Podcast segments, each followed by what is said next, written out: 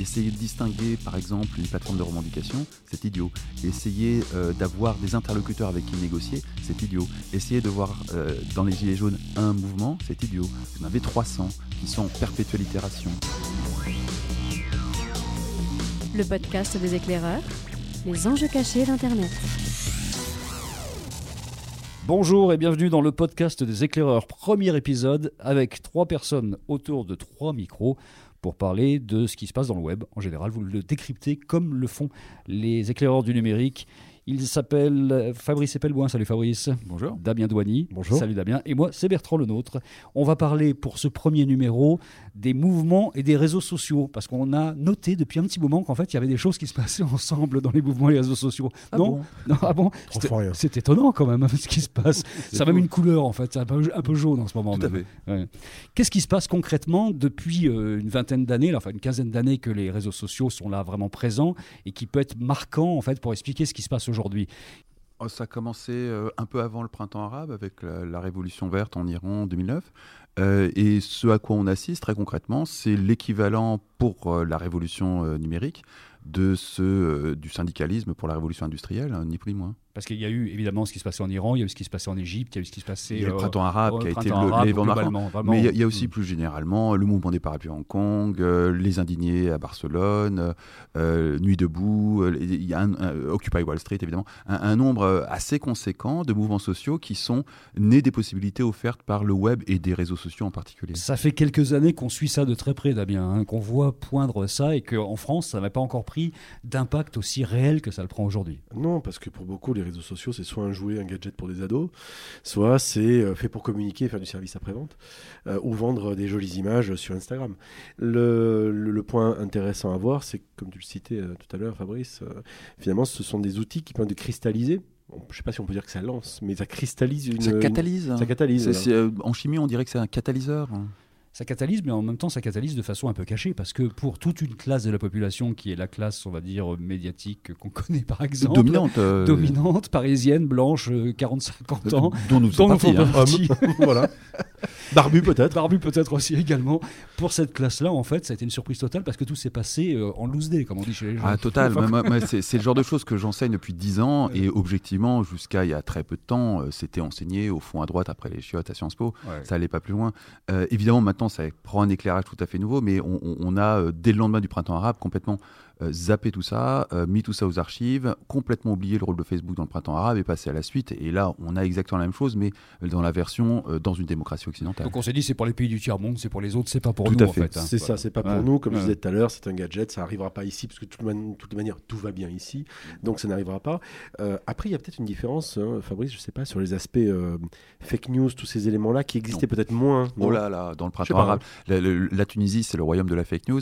D'autant plus le royaume de la fake news que l'appareil médiatique de Ben Ali, à l'époque de la dictature, était un spécialiste de la désinformation et qu'au final, les Tunisiens ayant un haut niveau d'éducation étaient parfaitement capables de décrypter cette désinformation et de la reproduire et de l'utiliser et de la contourner et de l'instrumentaliser. La vraie question, c'est comment est-ce que le mouvement qu'on voit aujourd'hui a réussi à se structurer de façon si forte sans que personne n'y prenne garde, en fait? Et comment, tout d'un coup, des idées générales se sont répandues comme ça? Par quel fonctionnement ça marche, ça? Parce qu'évidemment, les réseaux sociaux, on peut créer des forums, on peut discuter, mais tout ça est apparu comme ça d'un seul coup comme étant assez structuré, finalement. Alors d'une part, il n'y a, pas de, de moyen de superviser l'ensemble de l'activité sur euh, Facebook comme on peut le faire par exemple avec Twitter. Donc c'est- à moins de savoir ce qu'on cherche, on va absolument rien trouver. Ah, c'est vrai que ça, ça, c'est Facebook aussi, ça n'a pas un caractère public. Et Ouais. puis ensuite, effectivement, euh, les décideurs français, que ce soit corporate, politique, ont une vision de Facebook qui est complètement à côté de la plaque. Euh, ils n'ont pas réalisé un instant que c'était là que s'était réfugié le, le- le débat national, la vie sociale d'une très large partie de la population, dans la mesure où elle a disparu.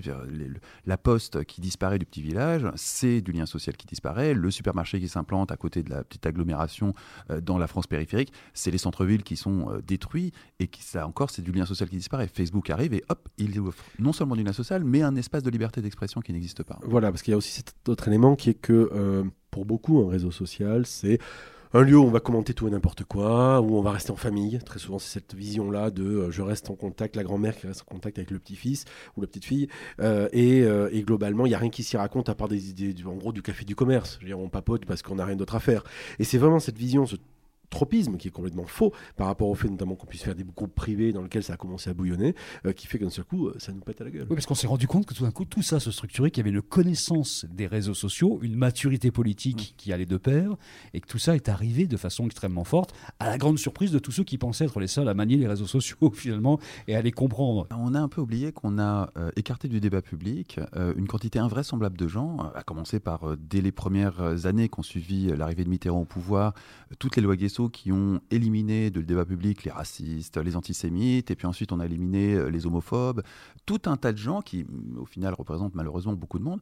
Et puis par la suite, à la fin des années 90, Jean-Marie Le Pen, et puis Dieudonné, et puis au final euh, tous ceux qui ont voté non au référendum de 2005. Donc au final, on s'est retrouvé en 40 ans à éliminer du débat public l'essentiel de la population. Et on a des médias qui représentent l'opinion publique de un tiers de la population, pas plus. Tout le reste est réfugié sur Internet, dans un premier temps dans les blogs, les pages perso, et ensuite sur Facebook. D'autant plus que Facebook en fait, est construit à l'américaine, donc il y a des logiques de communauté. Ça veut bien dire ce que ça veut dire communauté. Mmh. Euh, autrement dit, des gens qui se regroupent autour d'intérêts communs. Et ce que tu viens de dire sur les gens qui ont été éliminés au fur et à mesure, qu'on soit de leur bord ou pas, c'est pas la question. Ben, logiquement, on se, se réfugie ailleurs. Euh, dans, à l'époque de la prohibition, c'était dans les arrières, dans les, dans les arrières bars, dans les, dans les speakeasy. Euh, là, on retrouve des gens qui créent leur speakeasy. Donc en gros, ils créent leur groupe. On peut, ils peuvent l'appeler comme ils ont envie. Euh, et ils vont se retrouver là pour en discuter. Et bien sûr, ils peuvent aussi se monter le bourrichon entre eux. C'est pas la question. Le fait est qu'ils discutent entre eux. Et le terme speakeasy est très parlant. Là, on a un- un- une conversation de café du commerce qui est ouverte à des millions de personnes. On, on savait que le café du commerce, avec les 15 poivreaux, ça n'avait pas beaucoup d'impact social, euh, sauf pendant la Révolution de- française. hein. Mais là, on a des cafés du commerce avec des millions de personnes et ça a un impact tout autre. Après, il y a des partis politiques qui sont plus ou moins bien structurés et en connaissance de ce qui se passe sur les réseaux sociaux. Il y a notamment un parti qui est pas mauvais, apparemment, c'est le Front National, qui a compris pas mal de choses depuis un petit moment. Est-ce que les partis, Comme la fille aussi. Co- euh, oui, il y en a d'autres. hein. Est-ce que ces partis-là ont très vite compris qu'il fallait envoyer des émissaires au milieu de cette discussion-là pour Non. essayer de Non. parler un peu? Non, non, non, non. Les- les- les- le Front National euh, n'est pas si bien structuré par rapport aux réseaux sociaux. C'est ses militants qui le sont Mm. parce qu'ils ont été exilés depuis maintenant 20 ans. Donc les pratiques militantes des gens d'extrême Donc, droite ils ont l'habitude de ça, en fait. Voilà. Ils, ils- ils sont là depuis une génération. Mm. Les pratiques militantes se transmettent de père en fils Mm. dans le- dans- dans l'extrême droite. Et des pratiques militantes spécifiques à Facebook. C'est pour ça qu'ils sont aussi bons. Et LFI aussi, face à la partie France Insoumise, qui sont bons, et ce sont les militants aussi Beaucoup qui moins. sont bons. Alors, tout moi, moi, ce que j'en, moi, ce que j'en vois, hein, Cinq- de- cinq- disons qu'ils ont 5-6 ans d'avance par rapport à, euh, au reste qui est en train de se demander s'il fallait pas s'y mettre. Mais le FN, c'est vraiment une génération. C'est- c'est- Il y a un gros décalage. dans tous les cas de figure, ce sont des gens, on va dire, qui ont des idéaux peut-être très forts et qui arrivent donc à les transmettre. Euh, mais les partis à côté n'ont strictement rien compris depuis plus de dix ans. Je veux dire, ils ont voulu faire à une époque euh, des plateformes co- conversationnelles, hein, les, les- les échecs extraordinaires des plateformes de l'UMP, du Ségolène, Modem. de- Oui, c'est c'est euh, une catastrophe systématique avec une incompréhension totale de ce qu'ils étaient en train de faire. Bon, Est-ce qu'on peut dire aussi que, évidemment, ça s'est structuré sur les réseaux sociaux, sur Facebook notamment, que ça a commencé aussi via des vidéos sur YouTube, notamment d'Étienne Chouard ou d'autres Est-ce que c'est là aussi que, petit à petit, le- l'oiseau a fait son nid d'une certaine façon, les idées ont fait leur nid avec des idées qui sont propagées comme ça, tranquillement, doucement, dans la Le population? cas d'Étienne Chouard est très particulier. Étienne Chouard, c'est un type qui a désingué le référendum de 2005 avec son blog, hein, tout seul avec son blog, euh, qui s'est confronté aux plus grands économistes, dont DSK, et qui les a mis KO debout euh, rien qu'avec son blog, et qui a entraîné le vote euh, de, non au référendum de 2005. Il a été exilé, banni, traité de nazi, de tous les noms, de façon à l'écarter totalement du champ médiatique, euh, mais euh, s'en est allé avec lui ceux qui avaient voté non au référendum. Donc il a eu depuis lors à cœur de professer deux grandes idées, hein, le tirage au sort pour renouveler le, jeu démocratique et le référendum d'initiative citoyenne.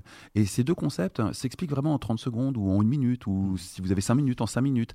Et il a formé à travers des tables rondes, des vidéos, un travail de, de, de- de moine, il a formé des centaines de milliers de personnes à professer la bonne parole du RIC. C'est pour ça que le RIC est devenu la revendication en l'espace d'une semaine. À un moment, ces militants, enfin ces fans, on va dire, euh, ont déferlé sur les groupes de Gilets jaunes et ont réussi à convaincre tout le monde. c'est lui temps. la source officielle du RIC. Euh, c'est pas lui qui a inventé le RIC. hein, non, non, c'est pas lui qui l'a inventé, mais, je veux dire, dans c'est le, lui qui dans l'a le mouvement professé. c'est lui qui la professé. voilà. Ouais, ouais, c'est lui qui l'a professé. Et qui est devenu en fait son idée de euh, réécrire la Constitution comme ça de façon un petit peu globale. Il, il est toujours avec son ballon Parce que ça, pèlerin c'est pour faire des. oublié Ça, complètement. Pas ça- du tout, c'est un non, peu- non, il- C'est un peu disparu. ça. Non, non, non, ça. ça, ça- ça a disparu des écrans radars parce que pour l'instant, ça fait partie des activités underground euh, de gens comme Étienne Chouard, mais il y a des ateliers constituants réguliers. Moi, j'ai participé à un atelier constituant il y a déjà près de 10 ans, je crois. Euh, c'est- quelque chose d'amusant, euh, de, de tout à fait intéressant d'un point de vue constitutionnel, mais ça fait pas partie de. C'est pas comme les barcamps à une certaine époque. Pour l'instant, c'est underground. C'est une récurrence aussi que tu as quand tu vas à Nuit debout, je me rappelle. Tout à fait. Euh, tu trouvais des ateliers euh, thématiques et avec notamment euh, une des récurrences qui était à chaque fois la nouvelle constitution. Complètement. C'est comme ça que les, les idées que- que- professées par des gens comme Étienne Chouard arrivent à l'extrême droite, à l'extrême gauche, partout où finalement il y a un espace de liberté d'expression. Fabrice, toi, tu passes ton temps dans les médias depuis quelques semaines à expliquer ce qui se passe et notamment toute cette partie souterraine invisible pour une partie des médias, notamment des, des réseaux sociaux. Damien, toi, ton métier, c'est aussi d'expliquer les réseaux sociaux, mais dans le milieu professionnel à pas mal de gens. Mhm. Qu'est-ce que vous dites euh, à tous ces gens-là, de façon euh, générale, qu'on n'a pas dit là depuis 10 minutes? Alors, moi, la première chose que je dis, c'est de laisser tomber tous les outils d'analyse des mouvements sociaux du XXe siècle. C'est-à-dire que essayer de distinguer, par exemple, une plateforme de revendication, c'est idiot. Essayer euh, d'avoir des interlocuteurs avec qui négocier, c'est idiot. Essayer de voir euh, dans les Gilets jaunes un mouvement, c'est idiot. Vous en avez 300 qui sont en perpétuelle itération et donc qui, d'une semaine à l'autre, vont changer leur modalité d'action, apprendre les uns des autres. C'est pour ça que c'est aussi efficace.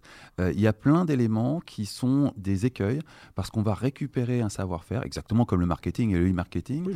Euh, on va récupérer un savoir-faire, on va tenter de faire rentrer des ronds dans des carrés et on ne va pas comprendre ce mouvement parce qu'on essaye d'y voir la CGT ou FO.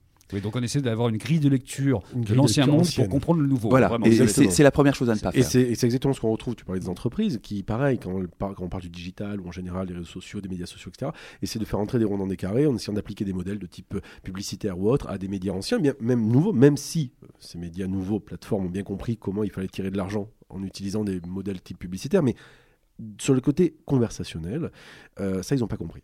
Il n'y a pas de compréhension de comment ça fonctionne. Euh, Il y a toujours cette volonté d'essayer de centraliser, de, de cadrer, d'essayer de tenir le truc en se disant euh, il faut qu'on arrive à, à gérer l'histoire, alors qu'en fait, c'est ingérable dans le sens. Et, et- et souvent, et moi, euh, on, on se retrouve à faire finalement le même métier qui est d'être une espèce de psychanalyste euh, du numérique où tu essayes de repérer des schémas cognitifs chez ton interlocuteur qui tiennent pas debout, des concepts qu'ils n'ont pas compris, qu'ils ont compris de travers, sur lesquels ils ont euh, construit tout un pan de savoir qui finalement va s'effondrer à partir du moment où le concept va tomber euh, et qui leur servent de terrain pour mener des réflexions stratégiques. Et souvent, il faut reconstruire, reconstruire ce que c'est qu'un ordinateur, ce que c'est qu'un réseau, et petit à petit arriver vers euh, des schémas cognitifs chez vos interlocuteurs qui leur permettent de prendre des décisions. Et quelque chose qui est assez intéressant, c'est le lien entre le marketing et la politique. On a vu ces dernières années la voix du client devenir un Mhm. truc important. On essaie d'analyser en permanence que- ce qu'est quelqu'un. Et puis finalement, on lui colle une étiquette sur le dos et on dit ce type-là, il aime définitivement les voitures rouges. À toute heure de la journée, il a envie de voitures rouges. Et ça marche pas, évidemment. Et en politique, c'est pareil. On a catégorisé les gens.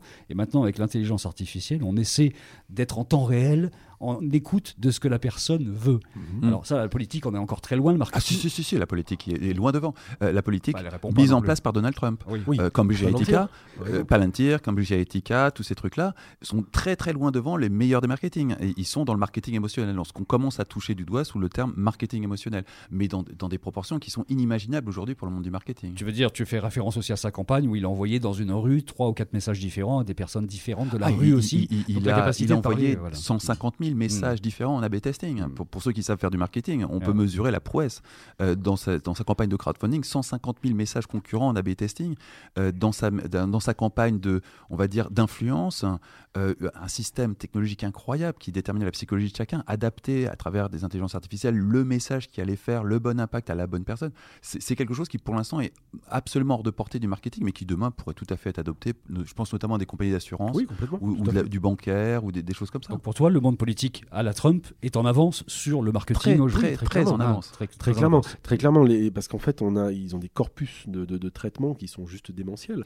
Euh, Pour passer plus simplement parce que euh, ce qu'on a fait en politique jusqu'ici, c'était de la transformation numérique. Mm. C'est-à-dire qu'on a pris la façon de faire campagne de papa et on a ajouté des outils numériques pour la rendre plus efficace, plus efficace, plus efficace.